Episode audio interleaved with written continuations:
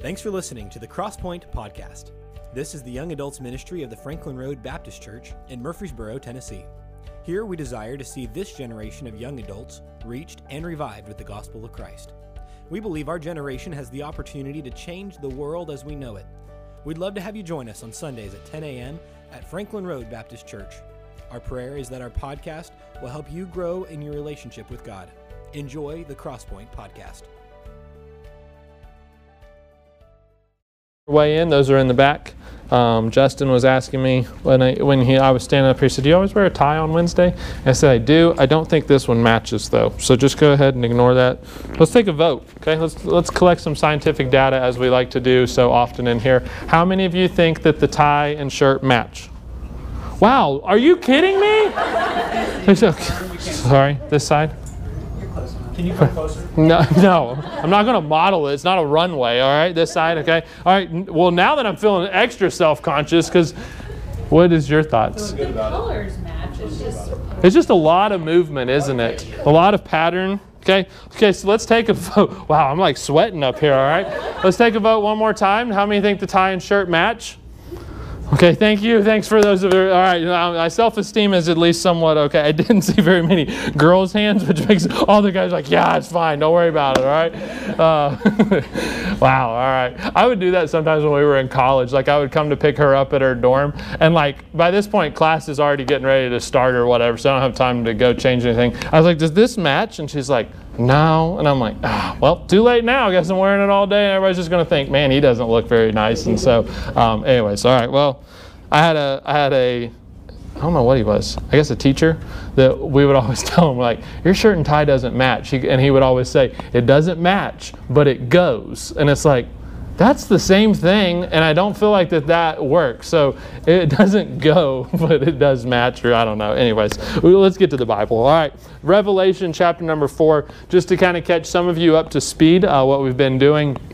If you're here visiting with us, those of you who are here every week, you're probably like, don't catch us up to speed anymore. We're tired of hearing the review. Okay, get over it, all right? Um, but Revelation chapter number four is where we're going to be tonight. And we're going to be looking at some popular verses, which I always try to give this disclaimer when we do that, is that don't overlook the principles within. In fact, I think that so many times the verses that we have memorized and become familiar with, we have more trouble applying than ones that are maybe new to us. Um, we sometimes just assume, well, I've known this all my life. I know what it says. I know what it means. And so we're not always the greatest at applying it. But we've been in a series entitled The Christian Mind on both Sundays and on Wednesdays. And on Sundays, we've kind of been walking through different battles of the mind. And so, can someone talk to me about what was one of the battles that we've talked about? We've talked about four so far. Battling distractions this past Sunday. What was, it doesn't have to be in order. Does anybody remember another one? Depression. Depression, battling depression. What was another one? Temptation, distraction. We're missing one. Anybody remember? Battling anxiety, stress, and worry. And so we've been looking at characters from Scripture, at how they handled some of the things that we are facing in today's society. And then on Wednesday, what we've been trying to do is give you a little bit more of a practical approach. And so in your notes there, what you have uh, under your verses is really the process that we laid out for how to develop the Christian mind. The first thing is that we want to restrict. And so what we talked about was that we want to step back, and if we don't like what our mind looks like, if we don't like the person that we are becoming as a result of what we're thinking about, then we want to step back and we want to basically say, let's restrict that. I've used this illustration multiple times that if you don't like the water that is in the pond, you don't just grab a bucket and start bailing it out. What do you do? You go upstream and you look at where it is coming from and how you can treat what is flowing into it. And so we want to restrict what is flowing into our minds, but then we also want to refocus. Unfortunately, we do not have the luxury of taking our mind and just not thinking about anything, okay? That you can't just become really a vegetable and just, uh, okay? You have to focus your mind on something, and our goal is to not just restrict that which is hurting our mind, but to refocus our minds on certain things that are biblical, that are Christ like, and that will actually improve and enhance what we are doing for Christ, not distract us from it. And so tonight we're moving into what we are saying as refocusing our motives. Now, I'm going to have to get you to the point to where we understand the attachment that this has to the mind, but I think this may very well be the most important thing. Can anybody tell me what did we talk about refocusing last week? I'll give you a hint. Mm, Thank you. Meditation, all right? Refocusing our meditation. And so we talked about what are we thinking about? What are we meditating on? What are we spending our days thinking about? And so tonight we're going to talk about refocusing your motives. Let's look at Revelation chapter number 4, verse 11. The Bible says this Thou art worthy, O Lord, to receive glory and honor and power. For thou hast created all things, and for thy pleasure they are and were created. I want you to skip down and look at 1 Corinthians chapter number 10, verse 31, the verse that you'll recognize, but we'll actually read down through the end of the chapter in verse number 33. The Bible says this Whether therefore ye eat or drink, or whatsoever ye do, do all to the glory of God. Give none offense, neither to the Jews, nor to the Gentiles, nor to the church of God, even as I please all men in all things, not seeking my own profit, but the profit of many, that they may be saved. I don't know that you can completely grasp verse number 31 unless you understand verse number 33. Paul is writing, he says, No matter what you do, do it to the glory of God. Well, what is the point behind that? He very clearly says that he pleases all men in all things. Why? Not so that he is the one that profits it from it. He says, but so that others may profit. And then that last phrase, so that they may be saved. And here's what I want you to see is many of the problems in your mind come from motives that are not godly. And so we're going to talk about that tonight, talk about refocusing your motives. Let's pray, and we'll ask the Lord to help us. Dear Heavenly Father, Lord, we thank you for the opportunity to be in your word. Lord, I thank you for the opportunity to, the, to really study something that I believe is so prevalent in our society, so applicable to where we're at today. And Lord, I believe that many in this room probably are at a point in their life to where they are understanding the importance of what they think about, of what they give their mind to. So, God, I ask you to help us to take your word, to apply that to our hearts and to our lives. And Lord, may we truly be able to say that we are focused on you and what you would have us to do. In your name we pray. Amen. How many of you, you've ever heard someone say the phrase motives matter? Motives matter, all right? Most of the time we say that is because you can look at people's actions, and while their actions may be the same, their motives do matter. Let me prove it to you, okay? You can go up and you can, um, we're going to, this is a singles class, so we're going to dream for just a second that you get the boldness to go up and talk to either a guy or a girl, okay?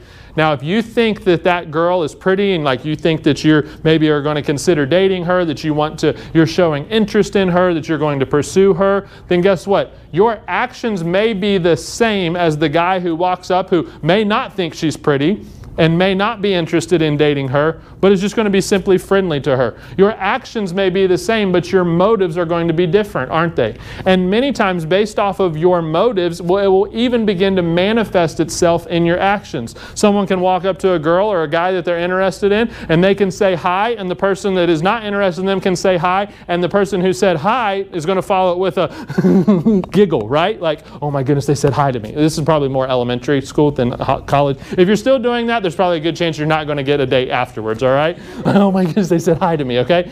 Don't, that's not, a, this isn't a dating class, but if, there, if it was, that would not be how to handle that situation, all right? Your motives do matter, don't they? You can have the exact same actions as someone else, and yet because your motive may be different, you will see a different result. There are people that can give someone a $20 bill and they can have no motive in it at all other than to be a blessing, and there can be someone else who can give someone a motive, uh, give someone a $20 bill with the underlying motive of that they want them to be eternally great. Remember that time I bought that cheeseburger for you? And you hold it over their head. Their actions were the same, but their motives were different. Now, here's how that associates associates with the mind is that for many of us, here's what we have done. We have allowed our minds to become distracted with ulterior motives that promote us to the top rather than God.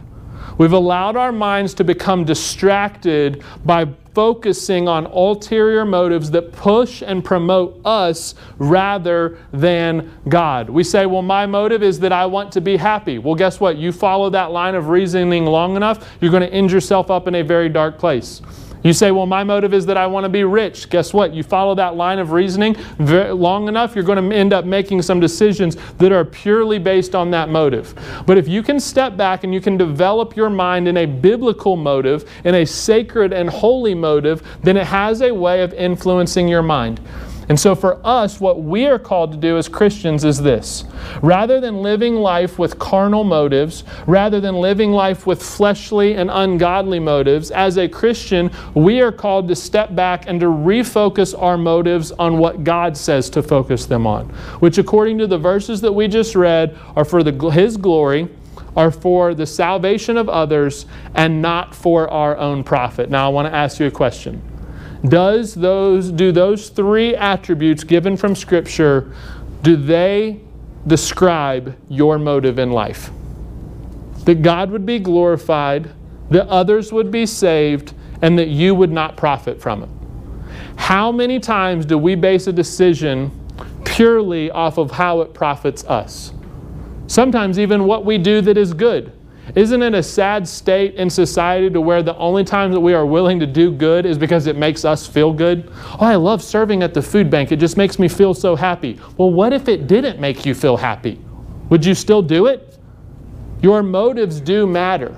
And if you're not careful, you will only do that which is selfish, that which is carnal, and that which profits you, rather than following the biblical line of motives and, and reasoning by following that which glorifies God, that, that which saves or leads to the salvation of others, and that which does not profit yourself. So let's ask ourselves four questions to kind of develop this thought. First of all, is this What is your motive? What is your motive? You say that is a very open ended question. Oh, let me read the main idea there in your notes as well. Wrong motives force the mind to become inward focused rather than Godward and outward focused. I want to read that again. Wrong motives force the mind to become inward focused rather than Godward and outward focused. Okay? Which leads us to this question What is your motive? What is your motive? If your motive is not to glorify God, if your motive is not the salvation of others, if your motive is not to be something that profits yourself, then what is your motive? Okay? Step back and ask yourself and look at some of the decisions that you made this week. What was your reasoning behind them? Behind them. Was it purely inward focused or was it outward focused? Was it Godward focused? Most of what we do in a week's time, what do we base it off of? Well, this will bring me joy. This will bring me happiness. This will bring me peace. I'm going to buy this because I'm in the mood to buy something. I need ice cream. I need coffee. I need this. Many of our decisions are based off of what we need rather than taking those same actions and pointing them Godward and pointing them outward to others. So, what is your motive? Now, here's the truth is when you watch, maybe if you've watched ever like a crime documentary or whatever, what's one of the first things that they start talking about? Well, what's the motive? What's the motive? In fact, most, most of the time, if you watch a documentary, they string out that question of what is the motive the whole time, don't they? Well, we don't know the motive. And so they give you like 15 different options. And like if you're watching it, someone like me who like my whole life is built on efficiency. I'm like, just tell us. Like, you guys know, just tell us, okay? Quit, quit making me listen to 45 interviews and someone saying, well, it could have been this, it could, it could have been this. and like, they find the one little piece of evidence and like, oh, but this is a new twist. It's like, no, it's not. Just tell us. Sheesh. Like, okay? We spend all this time trying to focus on what is someone's motive. But the truth is, is that only you can diagnose your motive in life. Only you can diagnose your motive in life. People can step back and they can look at maybe how you act. They can maybe look at some of your characteristics. They can look at some of your character traits. But the truth is, is that between you and God, only you can diagnose your motive. Now, here's the trick to that is that if you're not careful, you will spend more time trying to convince other people that you have pure motives rather than just developing pure motives. I want to repeat that because I think that's the world we live in. If you're not careful, you will spend more time trying to convince someone else that you have pure motives rather than just develop pure motives. How many times have you been sitting with someone You've been maybe trying to, maybe it's a confrontational conversation, maybe it's something that's uncomfortable, and you say, you know what, as a result of you doing this, or you did this, you did this, you acted like this, you said this, I'm really starting to question whether or not you want to do this, okay? Maybe it's a boyfriend or a girlfriend. Maybe it's a coworker, maybe it's an employee, maybe it's a fellow student, maybe it's someone on a group project. You know what? You didn't show up for this study time, you didn't do this, you didn't do that. And so I'm really starting to question, do you even care if we get a good grade? That's a valid question based off of their actions. And most of the time, what's someone's response? They get defensive. No, no, no, no. I want us to get a good grade. I am I'm fine. I'm all in. I'm committed. I'm, I'm this. Uh, man, I love you. I love you. Like you're, you're my boo thing. Like they start automatically trying to protect themselves, don't they? Rather than just stepping back and saying, you know what? I'm not focused on that. I was focused on myself. Very rarely do you confront someone and they're just like, You're right, I'm selfish, I'm a loser, let's move on, okay? Why? Because it is human nature for us to defend our motives rather than just develop pure motives from the start. And here's what I want you to see is that as a Christian, you should be marked by the purity of your motives. Meaning that when you show up to work and you show up 15 minutes early and you do the job that you want to do, it should not be for promotion, okay? There will be people that will obviously accuse you of, oh man, they're just kissing up. They're just trying to get close to the boss. They're just trying to make all of us look bad. Your motives as a Christian, you should be able to look someone in the eye and say, no, I'm just trying to do what's right. I'm just trying to glorify God. I'm just trying to let others see that there's something different in me. But too many times, we as Christians adopt the same impure motives in our life, and then we have to reel and defend when everybody accuses us of something different. Rather than just saying, I'm going to build a pure motive from the beginning. So, first of all, what is your motive? Only you can identify that, and this, is the, this next question will help you with that. What is the source of your motive. So if we're peeling back the onion layers of a motive scripturally, here's what we have to come to. We understand that really our whole life is based off of the flesh and the spirit, okay? You can probably define those in a couple of different ways, but really it's either fleshly tendencies or spiritual tendencies. If you can drill down to the source of your motive, most of the time you will be able to diagnose whether it is fleshly or whether it is spiritual, whether it is carnal or whether or not it is from God. Meaning this, that if you say, you know what, I'm, try- I'm struggling with what my motives are here, step back and ask yourself, who does this benefit more, me or God? Who does, this, who, does this, who does this really promote, me or God? Is this something that makes me look good or is this something that makes God look good? So, what is the source of our motive? If you say, I'm still struggling, still trying to, trying to diagnose that, then this third question will hopefully help you. And we'll close with the fourth question and spend the rest of our time there, and that is this. If you, can, if you cannot diagnose, you say, I don't know what my motive is, I don't know what the source of my motive is, then let's play the game where you skip into the future and let's ask this question What is the outcome of your motive? What is the outcome of your motive? If you spend 20, 30 years going down the same road that you are right now, who will be impacted? Will God be glorified? Or will you be sitting there looking at how you profited off of your motive? Now, let me just go ahead and, and maybe revoke the gainsay, the naysayers for just a second. I am not going to stand up here and say that the Christian life calls you to be broke, poor, ugly, and not invested in yourself, okay? That's not what I'm saying. What I am saying is this is that everything that we do according to Revelation 4:11, according to 1 Corinthians 10:31, should not be marked by how it makes us look, but how it makes God look. Meaning this, that if you go and you make money and you make as much as you can, praise the Lord for it, okay? But it should not be so that others can see you. It should be so that others may see God through you. We have to be so careful about that in today's society. Well, I'm going to go and do this, and I'm. The Christian life doesn't call you to be unsuccessful. It calls you to acknowledge God in your success. How many people start out as maybe a Christian and they start out in the business world and all of a sudden they, they rise and they, they get promoted and they get platformed and all of a sudden now what got them there, the God who got them there, is not even a distant memory for them. I heard a phrase this past week listening to a podcast where it says, We are so quick to often platform charisma that does not follow character. Meaning this, that you have someone who rises to the top, they're successful, they have this big personality, and what do we do? Man, look at them. Oh, wow. So we platform charisma, and before you know it, the character does not keep up with the charisma. That they, they, they're this big name, they're this big person, and guess what? 5, 10, 15 years down the road, we find out that they fall, that they were struggling with in sin, that they were being a part of things that they should have never been a part of. Why? Because we platform charisma rather than character.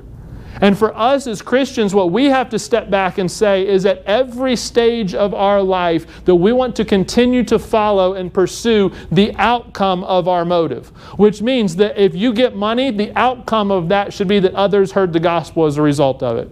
If you get promoted in your company, the result of that should be because God is glorified. If you have something that, if you get promoted in your education or at your university or whatever, the outcome should be that others see God in you.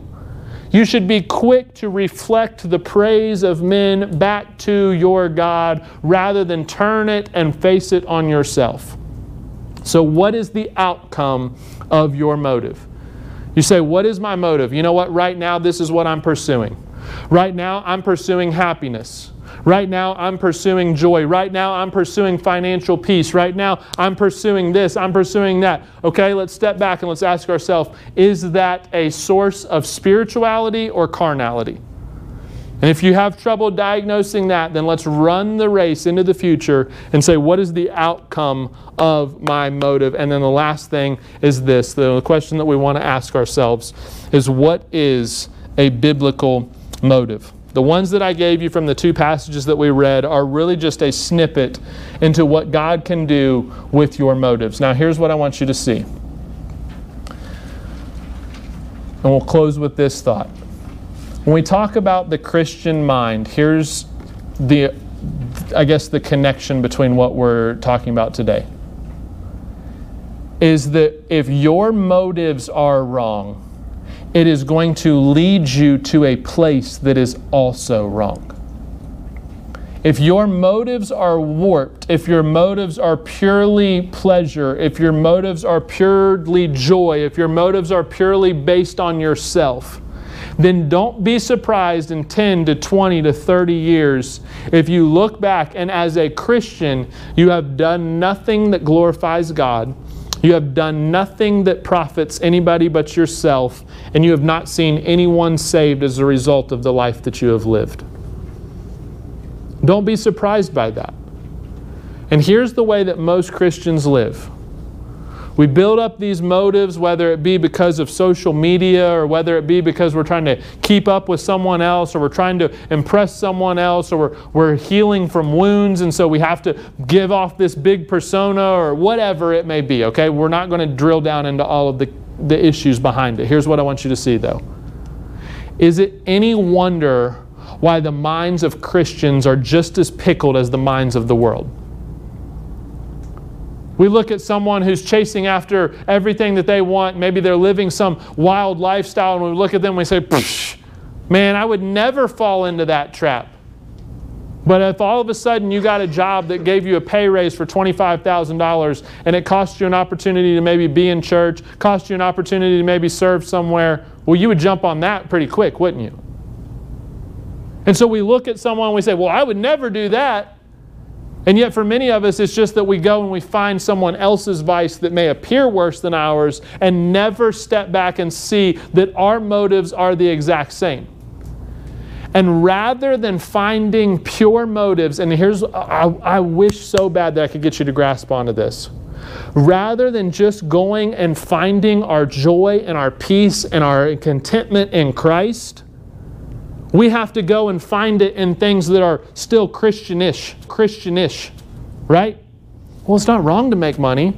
Well, I didn't go and live some party lifestyle. Yeah, but you gave yourself to your job and you dropped your family and, and maybe you ticked people off along the way and you stepped on every head to climb to the top of the ladder. Did you actually do something moral and, and Christian and that glorified God? No. You just didn't do something that the rest of the world looks at and says, wow, that's really bad. But you still did something that was searching inside your soul and inside your mind to find peace and to find joy and to find contentment. Let me give you a personal illustration of this, okay? Probably for the first couple years of ministry, I might cut this off the podcast too. Sorry, or YouTube channel, okay? I will be very honest when I say that probably the first couple years that I taught Crosspoint and that maybe even served in ministry, that I naturally associated possibly my joy, my fulfillment, and my contentment off, of, and more than that, peace, whatever you want to say, purpose, off of how successful I was in ministry. Okay? The difficult thing is that no one really gives you a hard time because you're looking at numbers in your class or you're looking at maybe success from how many people you're seeing saved or the people that you're impacting. No one sees that as unspiritual, do they? When you start to talk about when you start to say, man, you know what, we, we took like when we took a class, we took it from this, and now we're seeing more people say, people normally are going to pat you on the back because it sounds good, right? It's a good thing to do. But at some point, it becomes unfair to the people that I lead for you to be responsible for my joy and my fulfillment all of a sudden now the pressure is passed on to you to where now if we don't grow, if we don't see people saved, if, if we don't see people impacted, if we don't see people changed, well then guess what? We better get with it.